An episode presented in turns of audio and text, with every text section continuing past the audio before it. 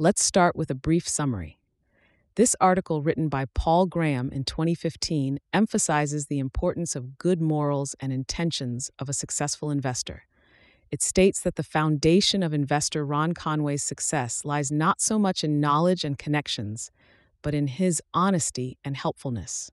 Graham argues that successful investors are usually the most upright individuals, and this is due to the startup world becoming increasingly transparent and unpredictable. In other words, he suggests that doing good could be an expensive way to gain fame. Before we dive in, I want to share a quick note about how this podcast is created. As you've probably noticed, this podcast isn't voiced by a human, but by artificial intelligence. I'm obligated to inform you of this beforehand due to the rules of AI services. This podcast is made possible by our sponsor, Wope.com, an AI startup that combines content marketing with artificial intelligence to significantly boost traffic and revenue of your startups. For all the latest content, be sure to follow me at x.com slash yigit Now let's turn our attention back to the essay. The Principle of Benevolence in Investing, a case study on Ronco. Original title, The Ronco Principle. Date, January 2015. No one, VC or angel, has invested in more of the top startups than Ron Conway. He knows what happened in every deal in the Valley, half the time because he arranged it. And yet he's a super nice guy. In fact, nice is not the word. Ronco is good. I know of zero instances in which he has behaved badly. It's hard even to imagine. When I first came to Silicon Valley, I thought, how lucky that someone so powerful is so benevolent. But gradually I realized it wasn't luck. It was by being benevolent that Ronco became so powerful. All the deals he gets to invest in come to him through referrals. Google did, Facebook did, Twitter was a referral from Evan Williams himself. And the reason so many people refer deals to him is that he's proven himself to be a good guy. Good does not mean being a pushover.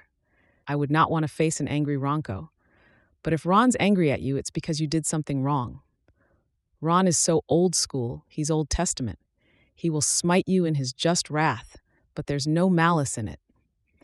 In almost every domain, there are advantages to seeming good. It makes people trust you. But actually, being good is an expensive way to seem good. To an immoral person, it might seem to be overkill.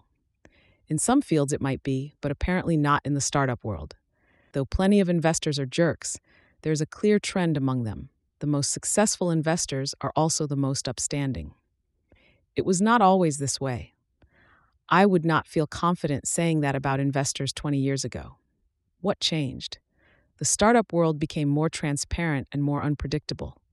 Both make it harder to seem good without actually being good.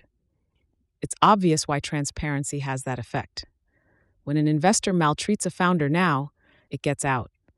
Maybe not all the way to the press, but other founders hear about it, and that investor starts to lose deals. The effect of unpredictability is more subtle. It increases the work of being inconsistent. If you're going to be two faced, you have to know who you should be nice to and who you can get away with being nasty to. In the startup world, things change so rapidly that you can't tell. The random college kid you talk to today might in a couple years be the CEO of the hottest startup in the valley. If you can't tell who to be nice to, you have to be nice to everyone. And probably the only people who can manage that are the people who are genuinely good. In a sufficiently connected and unpredictable world, you can't seem good without being good. As often happens, Ron discovered how to be the investor of the future by accident. He didn't foresee the future of startup investing, realize it would pay to be upstanding, and force himself to behave that way. It would feel unnatural to him to behave any other way.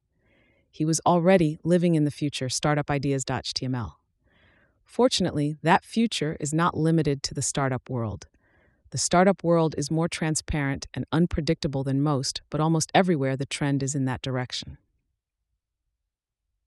I'm not saying that if you sort investors by benevolence, you've also sorted them by returns, but rather that if you do a scatter plot with benevolence on the x axis and returns on the y, you'd see a clear upward trend. Y Combinator, in particular, because it aggregates data from so many startups, has a pretty comprehensive view of investor behavior. Use Noah. Thanks to Sam Altman and Jessica Livingston for reading drafts of this.